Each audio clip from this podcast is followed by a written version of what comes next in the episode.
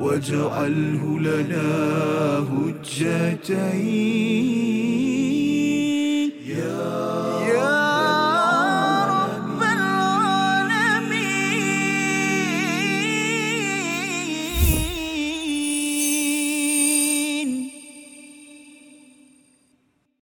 أعوذ بالله من الشيطان الرجيم. بسم الله الرحمن الرحيم. ثم توليتم من بعد ذلك فلولا فضل الله عليكم ورحمته لكنتم من الخاسرين. صدق الله العظيم. Assalamualaikum warahmatullahi wabarakatuh. Alhamdulillah wassalatu wassalamu ala Rasulillah wa ala alihi wa man wala. Syada la ilaha illallah, syada Muhammadan abduhu wa rasuluhu. Allahumma salli ala sayidina Muhammad wa ala alihi wa sahbihi ajma'in. Amma ba'du. Apa khabar tuan-tuan dan puan yang dirahmati Allah sekalian? Kita bertemu dalam My Quran Time, baca faham amal pada hari ini untuk sama-sama kita meneruskan pelajaran kita daripada ayat 64 hingga 67, meneruskan kesinambungan bagi blok pertama ayat 63, 62 dan 63 pada halaman yang ke-10 bersama Al-Fadil Ustaz Tarmizi Abdul Rahman. Apa khabar Ustaz? Alhamdulillah Al-Fadhil Safas ya. Alhamdulillah Ustaz ya. Setiap hari kena tanya khabar ni. Yang penting pasal kita nak pastikan Betul, Safas. bahawa uh, syukur betul Ustaz ya Betul. peluang kita bersama dengan Betul, Al-Quran Safas. dan ingin bertanya khabar juga pada kumpulan istiqamah kita. Istiqamah kita semua. Ah, Apa khabar semua? khabar. Baik, masya-Allah ya. Alhamdulillah. Bahasa ni. Jawa. Masya-Allah ya. Jadi alhamdulillah kita mengucapkan kesyukuran kepada Allah SWT pada tuan-tuan yang berada di depan kaca TV, di Facebook, di YouTube. Terus kita maklumkan kepada ahli keluarga untuk kita share, maklumkan kepada mereka uh, My Quran Time 2.0 sudah pun bersiaran sejak 14 Disember dan ianya akan berterusan insya-Allah uh, lebih daripada 2000 episod untuk sama-sama kita melihat satu persatu ayat-ayat dalam Al-Quran sebagai tanda kita ini mengambil. Khudhu ma atainakum biquwwah sebagaimana kita belajar semalam dalam ayat yang ke-63. Kita mulakan majlis kita dengan doa subhanakala ilmalana illa ma 'allamtana innaka antal alimul hakim. Rabbi zidni ilma. Kita perhatikan apakah sinopsis ringkasan bagi empat ayat 64 65 66 dan 67 ayat 64 kita melihat kepada akibat orang yang berpaling daripada perjanjian daripada Allah SWT kesinambungan daripada semalam apabila diminta untuk me, memegang ataupun berpegang teguh kepada Taurat kepada kitab bagaimana respon daripada Bani Israel. Diikuti pada ayat 65 hingga 66 larangan pada hari Sabtu dan pengajaran untuk manusia akan datang. Ini adalah babak seterusnya yang diingatkan Allah Subhanahu Wa Taala untuk diambil pelajaran oleh orang-orang Yahudi dan juga kepada kita sebagai umat Nabi Muhammad sallallahu alaihi wasallam. Dan pada ayat 67 dialog Nabi Musa dan Bani Israel tentang penyembelihan lembu. Mengapa sembelih lembu? Apa kaitannya dengan peristiwa suatu masa dahulu? Kita sama-sama baca ayat 64 hingga 67 dipimpin Al-Fadil Ustaz Tarmizi. Sila Ustaz. Terima kasih Al-Fadhil Safazrul. Bismillahirrahmanirrahim. Assalamualaikum warahmatullahi wabarakatuh. Alhamdulillah. Thumma alhamdulillah. Wassalatu wassalamu ala rasulillah. Wa ala alihi wa sahbihi man wala wa ba'd. Apa khabar tuan-tuan puan-puan, ibu ayah yang dikasihi dirahmati Allah Subhanahu wa taala. Alhamdulillah hari ini kita bertemu kembali uh, bertemu lagi dalam uh, muka surat yang ke-10 di bahagian yang kedua halaman yang ke-10 uh, dalam episod kita pada hari ini. Uh, jadi kita nak baca permulaan ini tuan-tuan puan-puan ibu ayah sekalian ayat yang ke-64, 65 dan uh, hingga 66 siapa saya? 67 ha? Panjang sikit hari ni 64 65 66 67 subhanallah. Uh, dan kita nak cuba uh, baca dengan uh, bacaan murattal hijaz. Ah kita nak baca nak baca dengan hijaz. Ingat tak pembayang ataupun nasyid yang kadang-kadang kita baca dengan taranum hijaz? Uh, safas kan? Uh, rattilu ayal kitabil manzili satu je lah Ah, kita nak dapat angin dia je. Anana. Kalau macam azan pun selalu juga safas Ya. dengan taranum Hijaz. Hayya 'alas salah.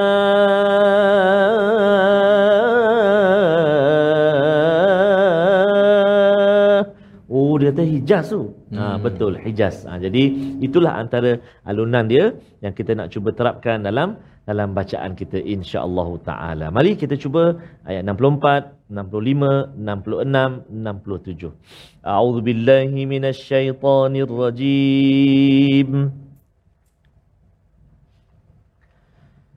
بسم الله الرحمن الرحيم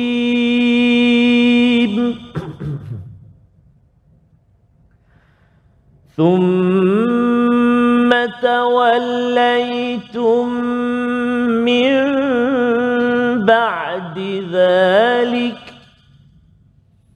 فلولا فضل الله عليكم ورحمته لكنتم من الخاسرين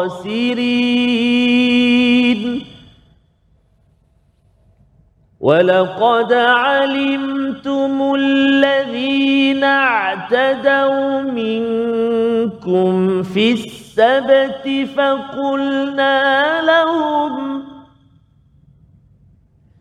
فقلنا لهم كونوا قردة خاسئين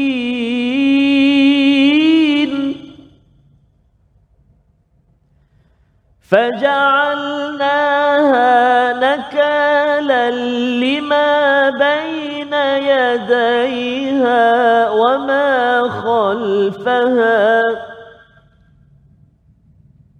فجعلناها نكالا لما بين يديها وما خلفها وموعظة للمتقين وإذ قال موسى لقومه إن الله يأمركم أن تذبحوا بقرة قالوا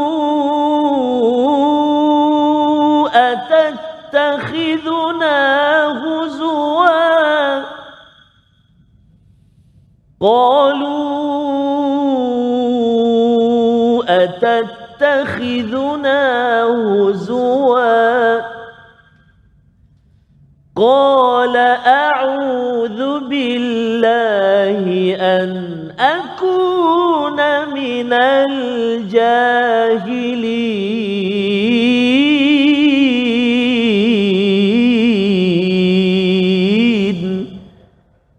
صدق الله العظيم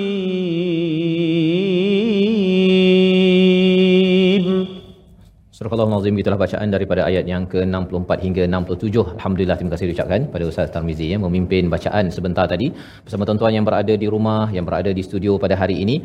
Kita menyambung kepada apa yang telah pun diingatkan pada ayat 63 semalam iaitu peristiwa Allah mengangkat kepada Gunung Tur ya sebagai satu ancaman kepada orang-orang Bani Israel ini untuk mengambil perjanjian mereka, perjanjian dalam Taurat itu dengan biquwah, dengan bersungguh-sungguh dan perlu diingatkan. Diingatkan ini maksudnya ialah kena belajar dan ingatkan selalu dalam diri ya zikir ustaz ya. Bila orang cakap zikir itu adalah untuk kita ingat apa yang dinyatakan oleh ayat-ayat Allah dan juga ingatkan kepada kepada orang lain ya.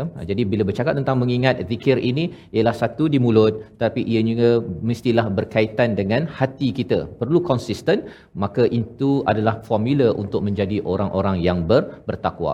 Bila Allah sudah memberikan peringatan ini ya apakah respon daripada Bani Israel? Allah nyatakan pada ayat 64 thumma tawallaitum ya selepas beberapa masa mereka ni berpaling ustaz mereka ni dah dah dah diingatkan sila pegang kuat-kuat Taurat ini kalau kita ini pegang kuat-kuat Al-Quran dah diingatkan.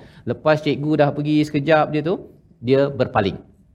Tawallaitum mim ba'di dhalik. Selepas zalik zalik itu selepas peristiwa Allah me- memberi ancaman kepada Bani Israel sila pegang kuat-kuat kepada kitab Taurat itu agar kamu bertakwa agar kamu ini terhalang daripada azab-azab yang yang diberi oleh Allah Subhanahu Wa Taala jadi bila mereka buat begitu, sepatutnya sepatutnya Allah memang boleh ya mendenda menghukum mereka, tapi Allah nyatakan di situ falaula fadlullahi alaikum wa rahmatuhu lakuntum minal khasirin.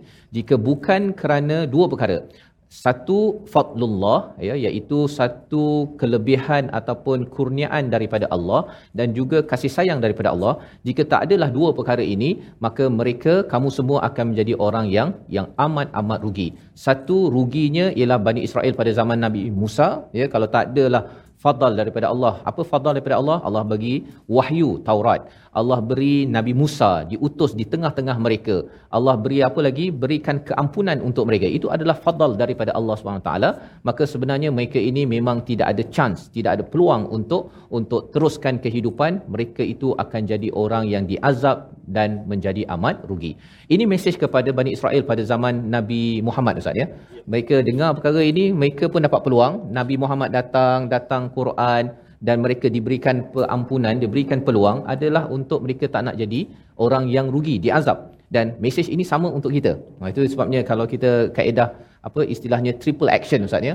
Apa berlaku pada Bani Israel, berlaku pada Yahudi pada waktu zaman Nabi itu, ya, pada zaman Nabi dan juga ia perlu diambil uh, tazakkur, uh, tazkirah untuk kita bahawa sebenarnya kalaulah bukan kurniaan Allah, kita ni buat silap je Ustaz ya buat silap saja memang kita ini terus dihukum diazab oleh Allah.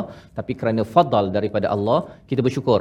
Masih lagi kita dapat ikut my Quran time. Dapat lagi kita baca Quran. Walaupun dosa kesilapan banyak dan kita tidak mahu jadi orang yang yang terus terus terus berpaling daripada peluang yang Allah berikan kasih sayang yang Allah unjurkan kepada kepada kita.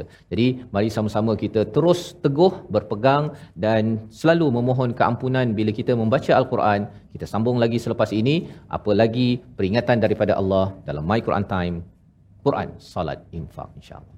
واجعله لنا هجتين يا يا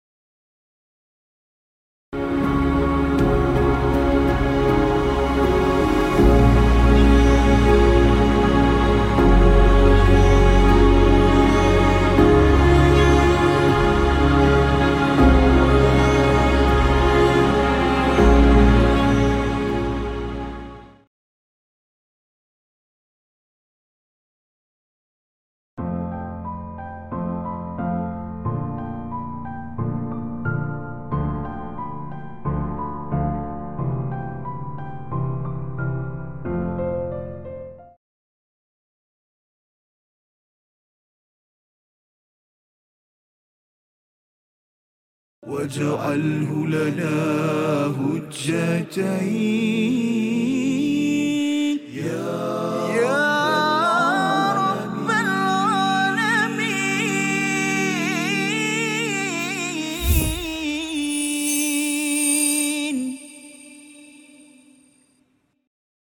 ولقد علمتم الذين اعتدوا منكم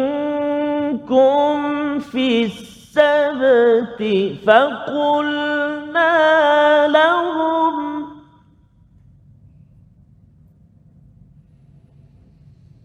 فقلنا لهم كونوا قردة خاسئين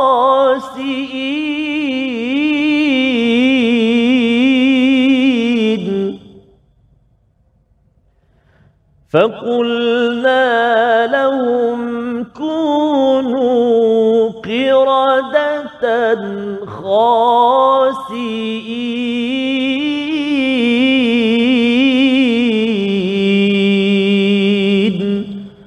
صدق الله العظيم.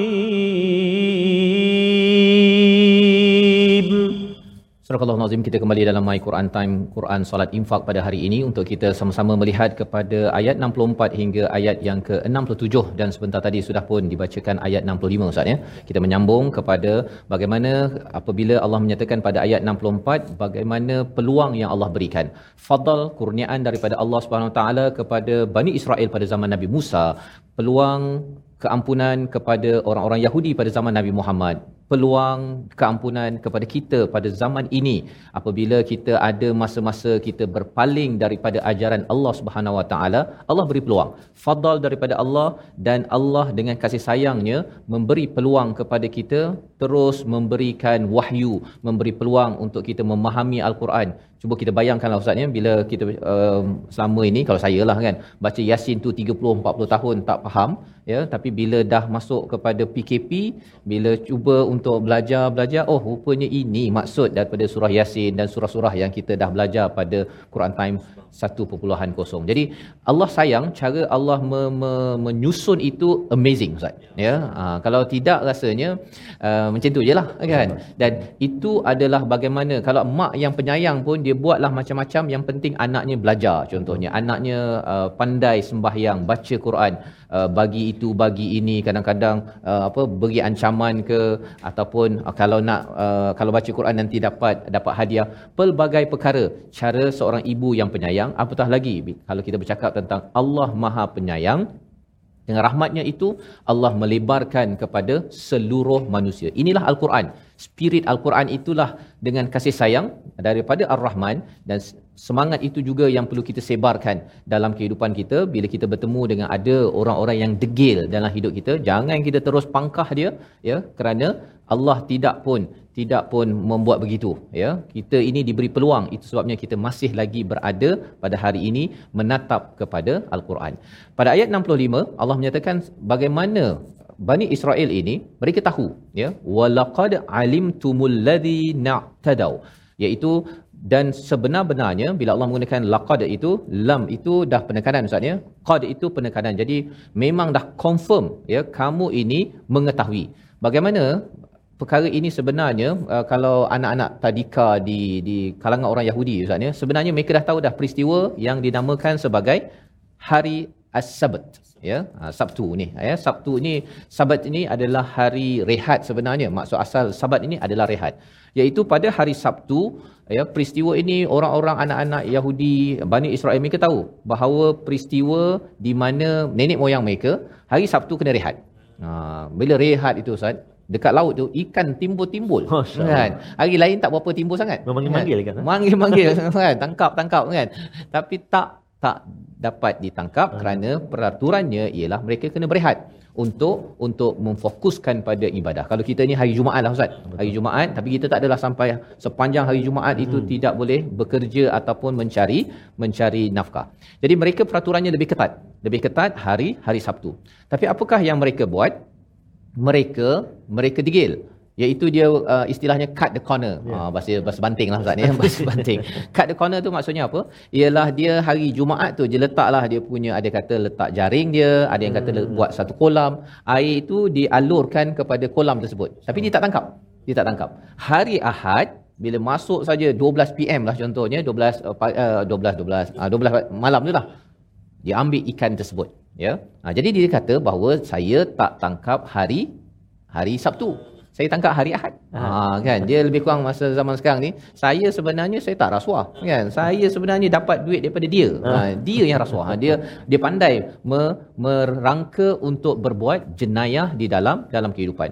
Rupa-rupanya pandai uh, membuat uh, apa istilah penipuan ini Ustaz ya? Ini perangai Bani Israel. InsyaAllah. ya ha, jadi jangan kita berlakukan perkara sedemikian.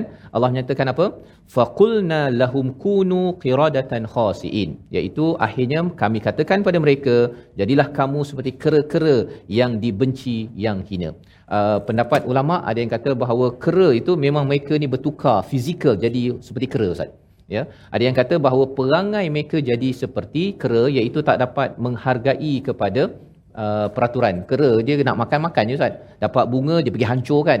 Dia dapat Taurat ya dapat sesuatu yang amat berharga Nabi Musa mereka hancurkan. Perangai ini adalah seperti qiradatan seperti seperti kera. Ha, jadi kalau katakan kita ambil dua-dua maksud tak adalah masalah ustaz ni tapi nak ceritanya ialah apabila seseorang itu pandai untuk menipu kepada Allah Subhanahu Wa Taala sebenarnya dia tak pandai pun. Ia seperti kera dan ini adalah satu penghinaan daripada Allah Subhanahu Wa Taala.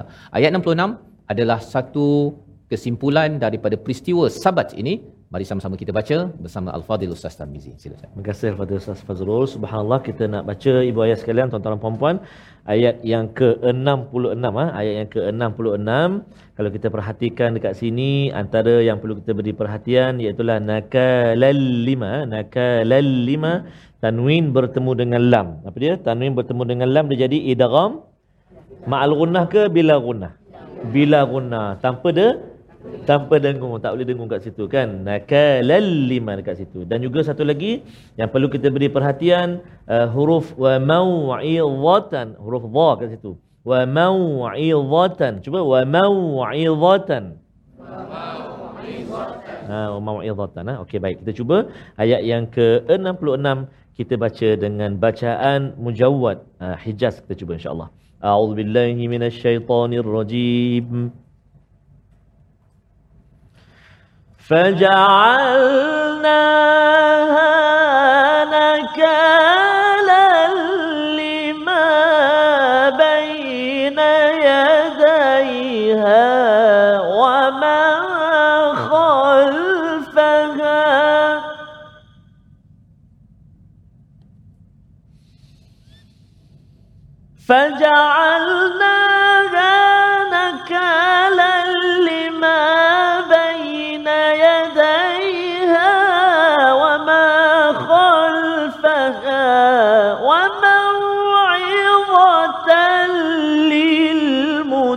للمتقين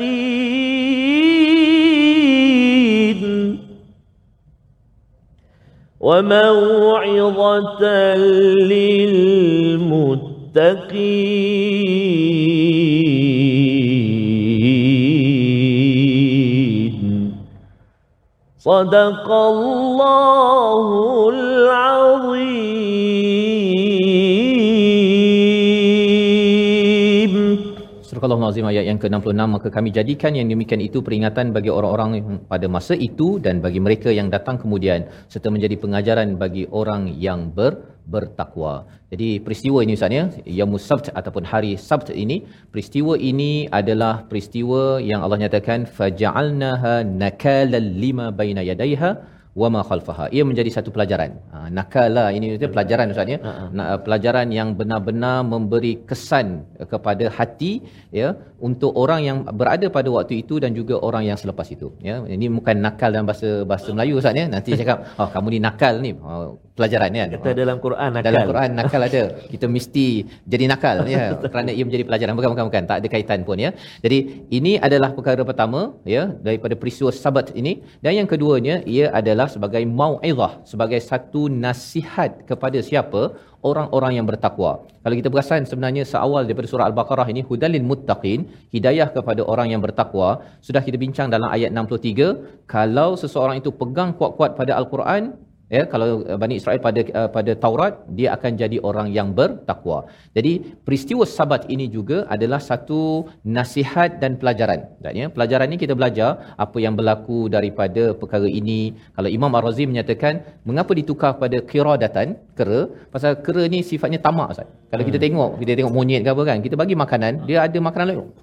Begitu kan. Dia tak pernah pernah cukup ya. Dan yang keduanya ia tidak berdisiplin. Ya. Tidak berdisiplin. Jadi dia tak boleh nak uh, me- mengawal perasaan ataupun nafsunya tak apalah dia kira datang kan dia kera tetapi kalau dia jadi pada manusia ya tak cukup pangkat dia nak cari pangkat lagi tak cukup duit nak cari duit lagi tak cukup cukup cukup itu adalah sifat seekor seekor kera yang kita minta Allah jauhkan dalam hidup hidup kita jadi itu satu nasihat nasihat daripada Allah untuk orang-orang yang yang bertakwa. Orang bertakwa dia tidak mahu jadi orang yang tamak Ustaz ya. Tidak mahu jadi orang yang bila Allah beri macam-macam hari Isnin, Selasa, Rabu, Khamis, Jumaat, uh, Ahad.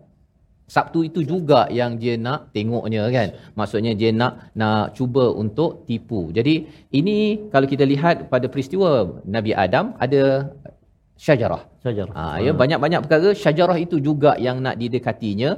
Uh, dalam banyak-banyak hari, hari Sabtu itu juga yang dia nak tipunya. Pelajaran untuk kita kadang-kadang ada banyak macam benda yang halal Ustaz ya. Betul. Perkara yang tak berapa okey itu juga yang dicari yang kita mohon Allah lindungi kita membawa kepada perkataan pilihan pada hari ini kita saksikan iaitu la kuntum minal khasirin. Perkataan yang kita fokuskan adalah al khasirin kata akarnya khasira maksudnya rugi. 65 kali disebut di dalam al-Quran muncul dalam surah Ali Imran surah Al-Maidah dan surah Al-A'raf juga dalam surah Al-Asr ya di mana Allah menyatakan tentang orang-orang yang rugi. Salah satu ciri orang yang rugi bila tidak menggunakan peluang keampunan, kasih sayang Allah dan terus berpaling, berpaling dan tidak mahu kembali kepada Allah Subhanahu Wa Taala. Itu adalah seperti orang-orang yang yang digelar sebagai kiradatan ya Uh, kera dia tak menghargai orang mengampunkannya orang tak suka ke suka apa dia kisah tetapi kita adalah manusia kita kisah kepada keampunan dan peluang yang Allah berikan. Kita berehat sebentar, kembali semula dalam My Quran Time, Quran Salat Infak insya-Allah. واجعله لنا هجتين يا يا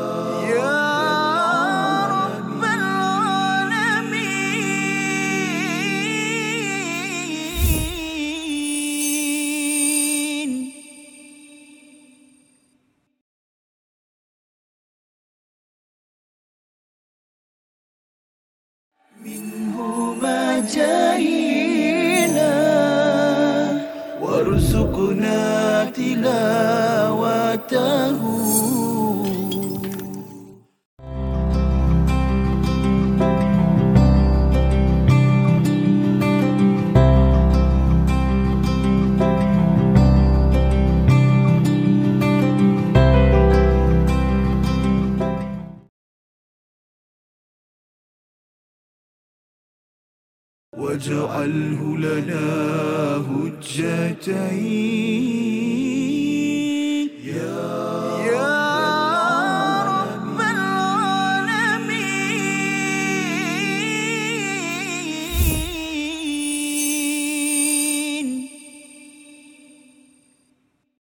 Al-Quran panduan penunjuk jalan Sunnah Rasul penerang kegelapan. Untuk kita sampai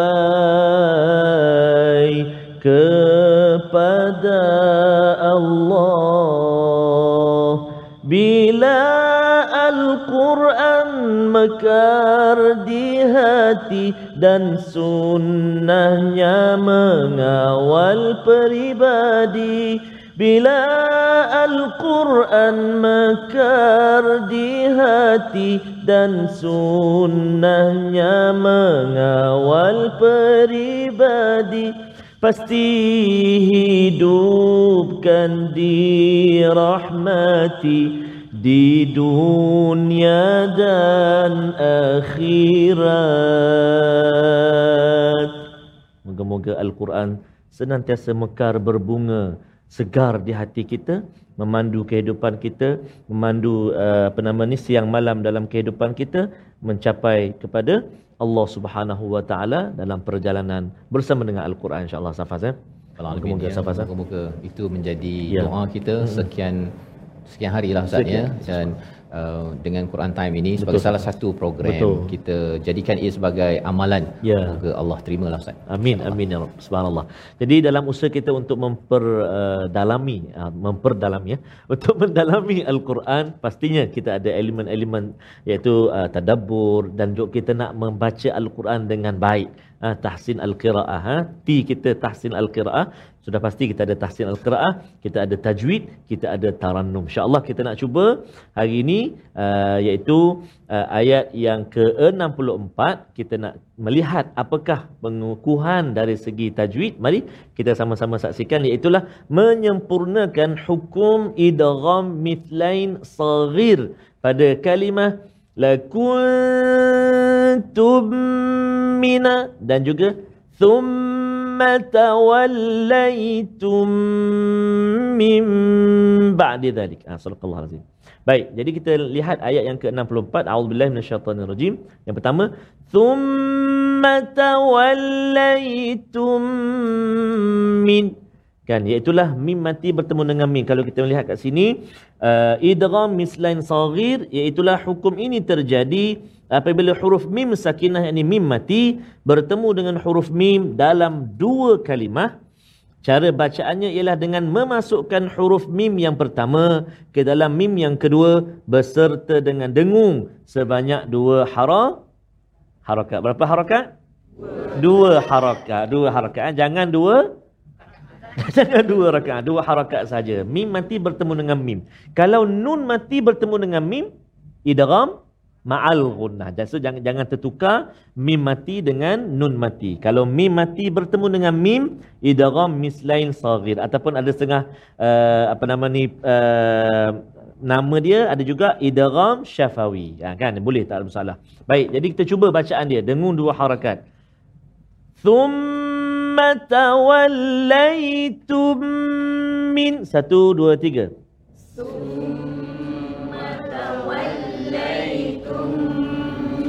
Ah, baik. Lakuntum minal khasirin.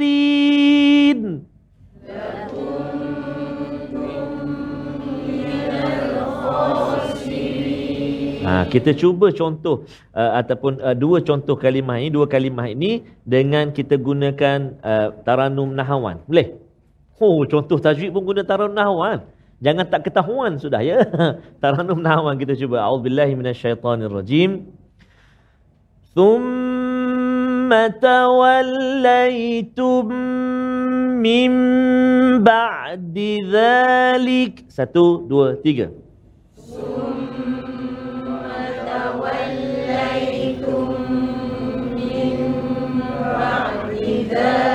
Bagus, subhanallah. Kalimah yang kedua.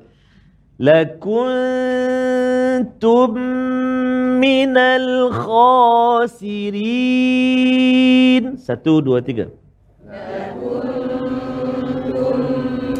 minal khasirin. Bagus, subhanallah. Mim mati bertemu dengan mim. Apa nama dia tadi? Idgham mitlain saghir ha? baik. Ha, itu dari segi hukum tajwid. Ibu ayah tuan-tuan puan kat rumah macam mana? Boleh tak tadi? Lakuntum min lakuntum thumma tawallaytum mim okey ha? boleh.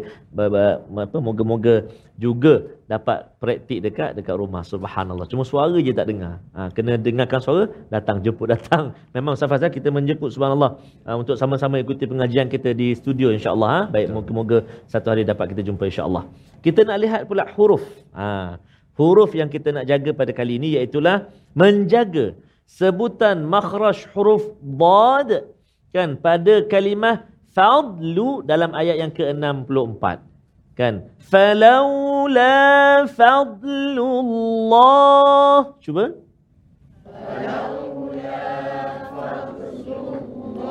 Ah, yang kita nak jaga dekat sini ibu ayah, tuan-tuan dan puan sahabat Al-Quran iaitu huruf dad, antara huruf yang paling mencabar dalam huruf-huruf hijaiyah.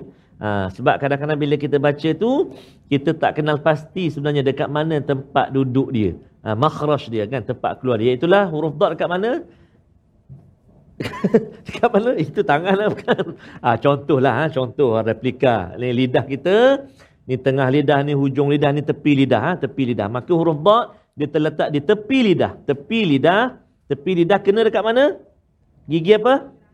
Gigi gerah bawa, bawa tak? Bapak ada. Bawa dia ada alhamdulillah. Gigi geraham sama ada sebelah mana? Kanan ataupun kiri mengikut keselesaan. Tepi lidah kita kena gigi geraham sebelah kiri atau sebelah kanan. Ba, cuba. Ab. Ab. Rasa tak tepi lidah? Kita tak tahulah ustaz. Ha, takkan saya nak tengok pula tak?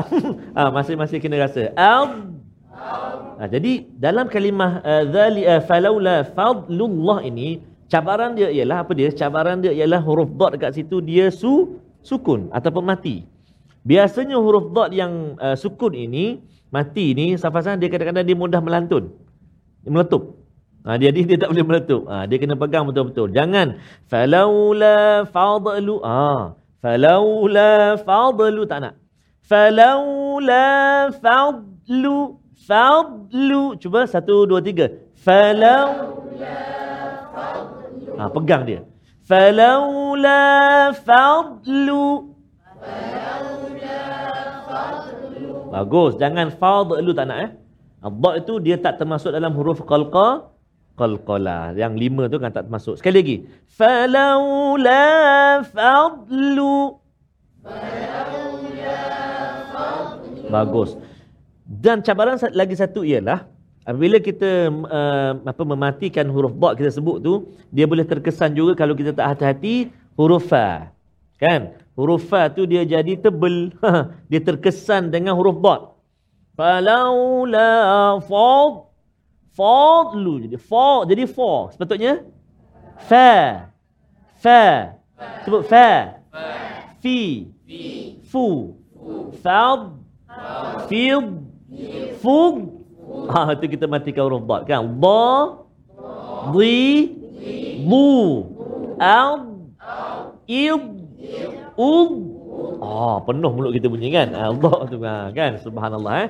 Jadi kita cuba sekali lagi.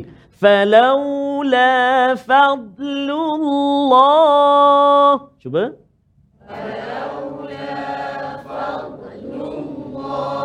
Subhanallah, terbaik subhanallah. Mari kita cuba hafal pula uh, ayat yang ke-64 a'udzubillahi minasyaitonirrajim perhatikan ayat-ayatnya kalimah-kalimahnya a'udzubillahi minasyaitonirrajim thumma tawallaitum min ba'di dhalik satu, dua, tiga.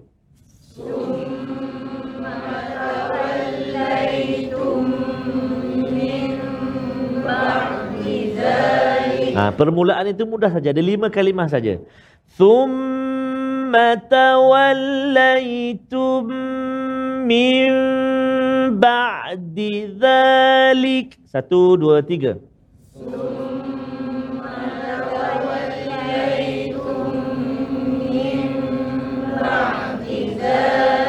Sekali lagi.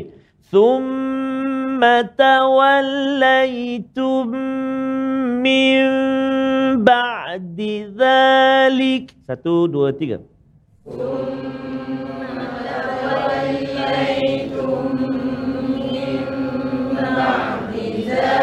Ha, cuba tengok ke depan. Kita cuba lima kalimah ni ya. Satu, dua, tiga. Thumma Mim Masya Allah. Ha, subhanallah. Kita pindah sikit. Falaula fadlullahi alaikum. Satu, dua, tiga.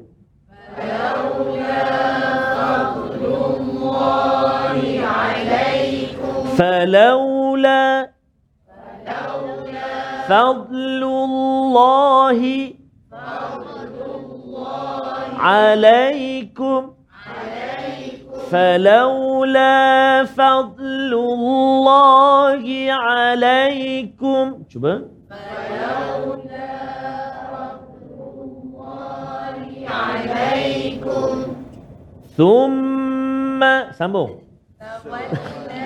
yang mana pula ustaz oh yang mula-mula tu sekali lagi thumma tawallaitum sambung Baik, cuba daripada awal. Thumma, satu, dua, tiga.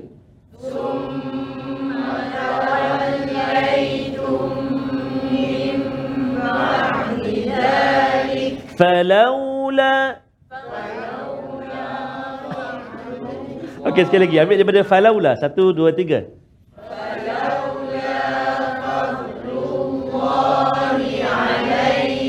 Subhanallah sambung sekali lagi Rahmatuhu lakuntum minal khasirin. Empat kalimah. Rahmatuhu lakuntum minal khasirin. Cuba satu, dua, tiga. Wa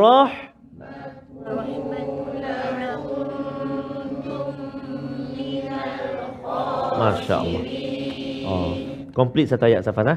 Alhamdulillah. Jadi, lagi boleh terus ulang. Ha, begitu juga sahabat-sahabat Al-Quran tuan-tuan puan di rumah. Teruskan ulang. Semak bacaan dengan anak kita ke, suami kita ke, isteri kita ke. Dan insya-Allah boleh dipraktikkan di dalam so, solat insya-Allah taala. Ayat 64, ayat 65 dan berbaki beberapa ayat lagi. Kita nak sambung selepas ini. Kita berehat dahulu seketika. My Quran Time. Quran, solat, infak.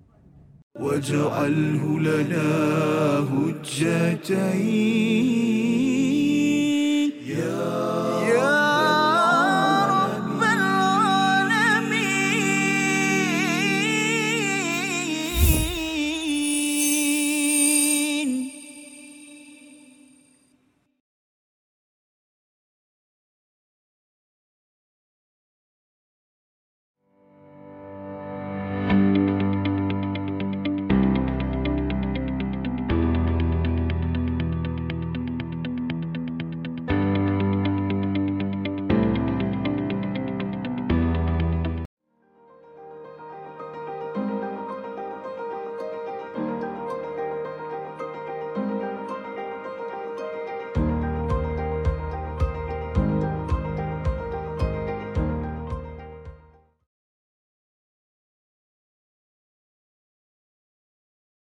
واجعله لنا هجتين يا يا رب العالمين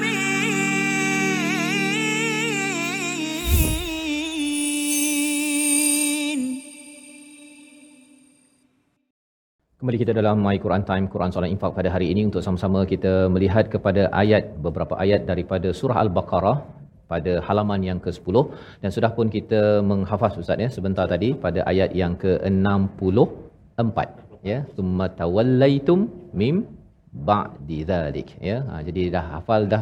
Insyaallah nanti dalam perjalanan balik dan tuan-tuan yang berada di rumah boleh dah uh, sembahyang zuhur ke sembahyang asar nanti bawa. Dan pastikan di hujung itu khasirin ya bukannya khasiin. Ha, kalau qiradatan khasiin kera yang hina. Tapi khasirin itu adalah rugi ya bagi kumpulan yang tidak mengambil manfaat daripada fadal dan juga rahmah daripada Allah Subhanahu Wa Taala. Baik. Jadi kita ingin meneruskan uh, babak seterusnya ya peristiwa yang Allah ingatkan kepada kepada Bani Israel dan ianya menjadi salah satu uh, sebab penamaan bagi surah ini ya iaitu surah Al-Baqarah diambil daripada perkataan Baqarah yang muncul pada ayat 67 kita baca bersama Al-Fadil Ustaz Tarmizi Abdul Rahman. Sila Ustaz. Ustaz Fadil Ustaz Fazrul, subhanallah ayat yang ke-67 kita nak baca. Uh, seronok kan tuan-tuan dan puan dibayar sekalian. Uh, kita dapat cuba menghafal walaupun satu ayat tapi subhanallah kita dapat mencuba rupa-rupanya Allahu Akbar uh, uh, apa tu? Allah permudahkan. Walaqad yassarnal qur'ana lidzikr kan? Uh, Allah permudahkan insyaallah. Yang penting kita jaga niat kita dan kita usaha sungguh-sungguh pada Allah SWT ya Allah izinkan ya Allah nak hafal walaupun satu ayat walaupun dua ayat eh. subhanallah moga-moga ada bekalan-bekalan ataupun ada ayat-ayat Allah SWT yang dapat kita hafal di hati kita dalam tubuh kita dalam kehidupan kita insya-Allah taala. Ayat yang ke-67 mari kita cuba. Ayat yang ke-67 dengan bacaan uh, murattal uh, lagu Jiharkah ha? kita cuba lagu Jiharkah insya-Allah أعوذ بالله من الشيطان الرجيم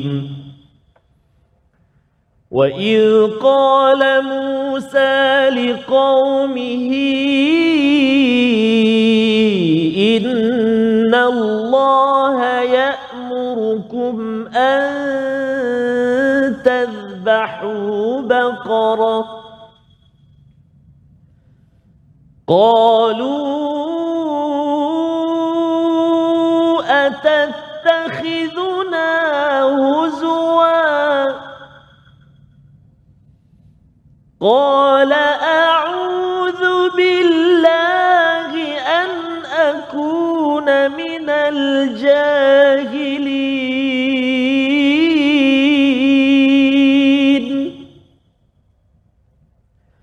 قال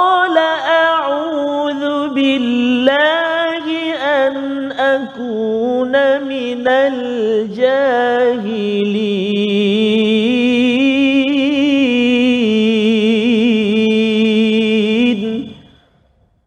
صدق الله العظيم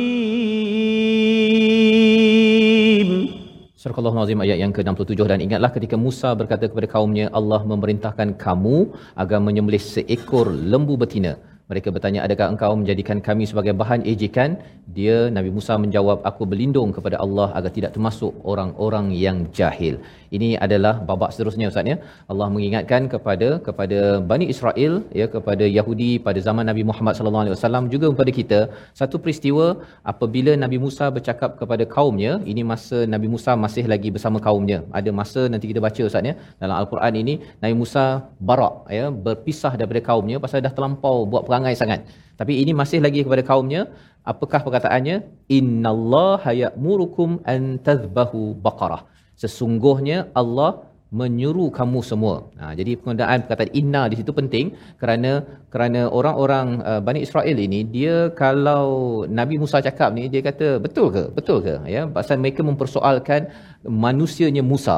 Ya, padahal sebenarnya Nabi Musa adalah pesuruh Allah. Selama hari ini pun dah bantu mereka mengeluarkan mereka daripada Firaun di apa ditindas oleh Firaun. Jadi walaupun dah dibantu, orang yang ada masalah iman ini dia uh, sukar untuk mentaati kepada ketua ataupun cikgu dia ya. Ini berlaku pada orang-orang munafik. Dia nak percaya pada Tuhan tetapi dia tidak mahu mengikut kepada perkataan nabi. Malah dia mempersoalkan betul ke ini datang daripada Allah Subhanahu Wa Taala? Jadi perkataan inna ini penekanan bahawa sesungguhnya bukan aku buat-buat tetapi Allah yang menyuruh kamu semua untuk menyembelih baqarah Ha, tidak ada perkataan al Ustaz ya. Baqarah sahaja dalam bentuk nakirah indefinite dalam bahasa Inggeris nak menunjukkan mana-mana lembu betina seekor sahaja sembelihlah. Ha, itu mesejnya. Jelas clear bahasa bahasa Inggerisnya Ustaz ya. Jelas tetapi apakah yang mereka respon kan? Ini kalau orang degil Ustaz ya. Dia sepatutnya dah dapat arahan tu baca Quran, baca je lah. Tapi tanya abah nak baca satu rangkap ke? kan? Satu juzuk ke? Ha, itu dah lebih tu kalau katakan ha, satu Quran kan dah susah. Ya, kalau dah jelas jalan je terus. Maka tanda degil mereka ini dirakamkan dengan perkataan qalu atattakhiduna huzwa. Ya, mereka berkata Eh, adakah engkau akan menjadikan kami sebagai bahan ejekan? Dia punya ceritanya Ustaz ya, ada seorang lelaki kaya yang terbunuh di kalangan Bani Israel, maka mereka tak tahu siapa pembunuh ini, ya. Orang kaya maksudnya nanti mereka kena bayar balik tu mahal kan. Jadi mereka senyap-senyap. Sehingga kan mereka tuduh-tuduh sampaikan hampir dua kampung yang berbeza nak berperang. Nak berperang. Jadi mereka bertemu dengan Nabi, Nabi Musa nak menentukan siapa pembunuh sebenarnya. Seperti biasa mereka minta Nabi Musa berdoa kepada kepada Allah SWT dalam degil-degil mereka ni masih lagi nakkan doa ya daripada orang soleh itu pelajaran yang kita boleh masih boleh ambil. Baik. Tetapi bila dah diminta pada Nabi Musa berdoa pada Allah uh, Allah kata sila sembelih seekor lembu betina. Yang ini mereka kata eh kau ni buat lawak eh. Ha ya. Kau buat lawak dan perkataan mereka mempersoalkan Nabi Musa ini sebenarnya adalah sebagai satu kedegilan pada mereka. Mula-mula mereka ada masalah, minta Nabi Musa doa, dah dapat jawapan, mereka kata Nabi Musa pula yang buat lawak. Padahal mereka dah tahu dah Nabi Musa tak ada buat lawak pada bab-bab agama. Bab agama ya. Nabi Muhammad dia adalah buat lawak Ustaz kan, tapi bab-bab agama tak boleh kita buat lawak disebabkan apa? Bila kita buat lawak kepada hal-hal agama, ya, ia akan menyebabkan makin lama makin rendah iman kita. Itu sebabnya dalam uh, cara orang-orang uh, kafir ustaznya, orang-orang bukan Islam nak menyerang Islam, kan dulu ada satanic verses. Ya, dia buat lawak ataupun mempermain-mainkan kepada ayat-ayat Quran. Kemudian ada kartun yang dekat Denmark itu. Itu semuanya adalah lawak-lawak yang dia buat ataupun mempermain-mainkan agama Islam. Satu ialah untuk menguji kepada kepada orang Islam. Jadi bagaimana kita nak respon? Kita belajar daripada uh, Nabi Musa. Qala a'udzu billahi an akuna minal jahilin. Bila orang tuduh kita buat lawak, main-main dan sebagainya, terus sahaja berlindung kepada Allah. Ha, jangan respon sangat pada orang tu. Terus saja a'udzubillah aku berlindung dengan Allah daripada menjadi orang yang yang jahil. Orang jahil ni bukan maksud orang tak pergi buat master PhD Ustaz. Jahil yang dimaksudkan sini adalah orang yang tidak dapat mengawal emosi dia. Dia ada ilmu, ada ilmu tetapi dia tak boleh mengawal emosinya untuk melakukan perkara yang disuruh oleh Allah Subhanahu taala. Dia lebih kurang yang contoh selalu saya bawa ialah dekat uh, jam ya ada emergency lane. Tahu dah tak boleh lalu. Tapi dia tak boleh kawal perasaan ini ini saya nak laju ni. Saya kereta uh, mahal beli sewa 3000 seta- sebulan bukan setahun sebulan. Jadi dia nak pecut juga kerana tak dapat kawal perasaan itu walaupun ada PhD orang ini digelar sebagai jahil. Ya dan itu sebabnya Abu Hakam asalnya nama dia uh, bapa saudara Nabi itu digelar sebagai Abu Abu Jahal kerana tak dapat kawal perasaan ya untuk mengikut peraturan walaupun dia adalah orang yang yang bijak. Jadi ini adalah pelajaran besar kepada kita bahawa sebenarnya jangan mempersendakan agama dan kita kena berlindung daripada bercakap perkara-perkara yang tidak baik dalam dalam kehidupan. Membawa pada resolusi kita pada hari ini kita saksikan yang pertama ialah kita sentiasa berwaspada dengan perintah dan larangan Allah Subhanahu Wa Taala agar ianya tidak dipermainkan ataupun kita cuba untuk manipulasi sehingga ianya nampak okey tetapi sebenarnya sedang melanggar perintah Allah seperti peristiwa Sabat. Yang seterusnya pada ayat 66 bertaubat dan tidak mengulangi kesilapan yang lalu. Ini yang kita belajar daripada ayat 66 di mana Bani Israel diberikan peluang untuk bertaubat tetapi jangan sampai ianya berulang, berulang, berulang tanpa kita kembali ber, bertaubat. Yang ketiga, memenuhi setiap perintah Allah dengan bersungguh-sungguh seperti mana dalam ayat 67. Jangan kita banyak songel, istilahnya Ustaznya, banyak tanya, banyak tanya pasal nak mengelat dan mengelak. Tetapi tanyalah untuk kita lebih jelas dan teruskan amal kita menuju Allah Subhanahu Wa Taala. Kita berdoa Allah pimpin kita bersama Ustaz. أعوذ بالله من الشيطان الرجيم بسم الله الرحمن الرحيم الحمد لله رب العالمين والصلاة والسلام على أشرف الأنبياء والمرسلين وعلى آله وصحبه أجمعين اللهم يا الله ويا رحمن ويا رحيم Ampunilah dosa kami ya Allah Ampunilah dosa ibu ayah kami ya Rahman Ampunilah dosa ibu ayah, ibu ayah mertua kami ya Rahim Ampunilah dosa muslimin, muslimat, muminin dan muminati birahmatika ya arhamar rahimin. Ya Allah wa ya Rahman wa ya Rahim. Dosa kami banyak ya Allah, amalan kami pula sedikit ya Allah.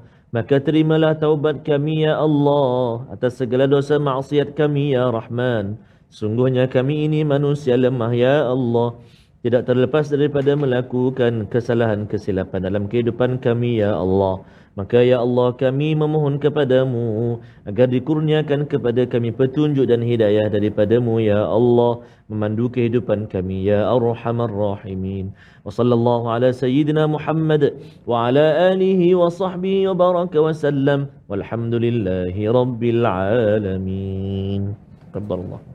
Minna wa minkum taqabbal ya karim. Moga-moga Allah mengkabulkan merahmati doa kita pada hari ini. Inilah yang kita harapkan agar Allah jadikan kita jauh daripada orang yang jahil.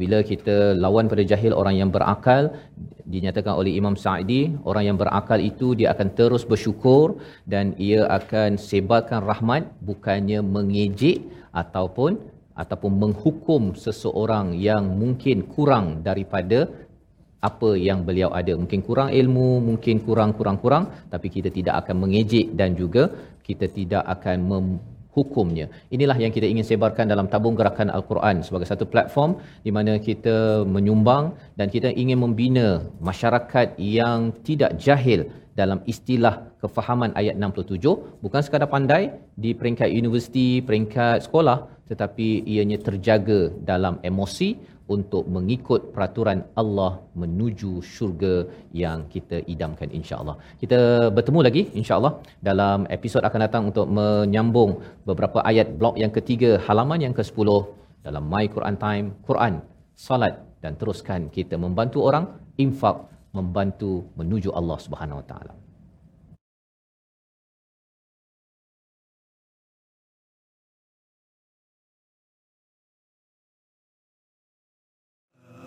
وأناء الليل وأطراف النهار. واجعله لنا هجتين. يا